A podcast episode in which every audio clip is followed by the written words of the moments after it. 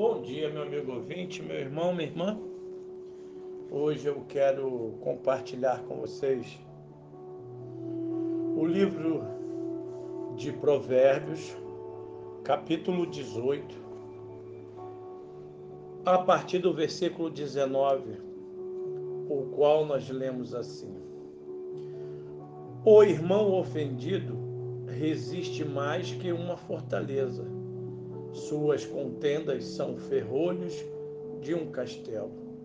Do fruto da boca o coração se farta, do que produzem os lábios se satisfaz. A morte e a vida estão no poder da língua. O que bem a utiliza, come do seu fruto.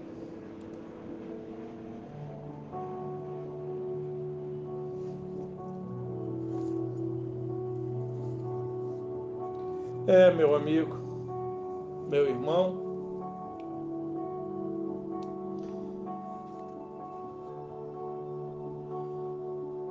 um avô e seu pequeno neto foram dar um passeio.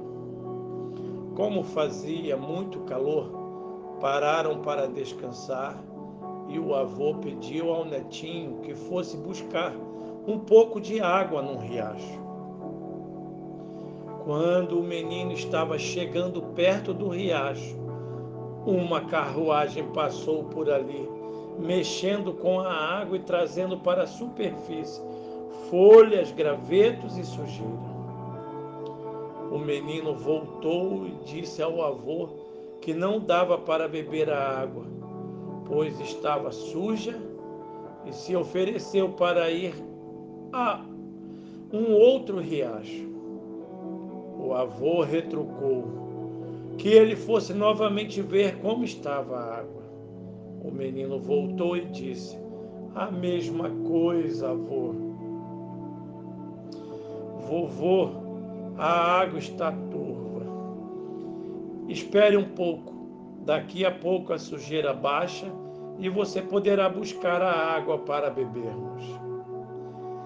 Disse então o avô.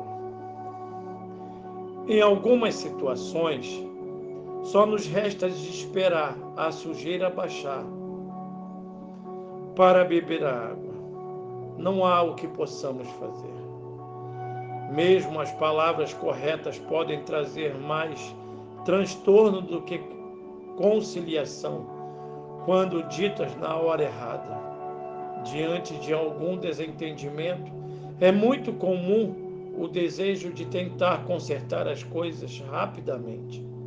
Só que no momento da raiva, as palavras podem causar mais confusão do que esclarecimento.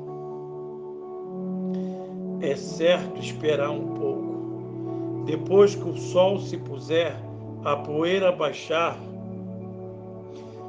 é tempo de conversar. E em muitas situações, as palavras serão necessárias. O grande problema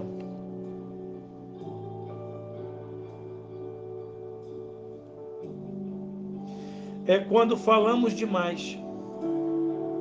Sim, quando criticamos as pessoas com palavras arrogantes de quem se acha dono da verdade.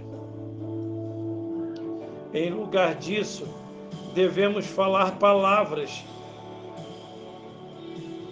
certas no tempo certo, proferir mensagens de experiência que inspirem confiança.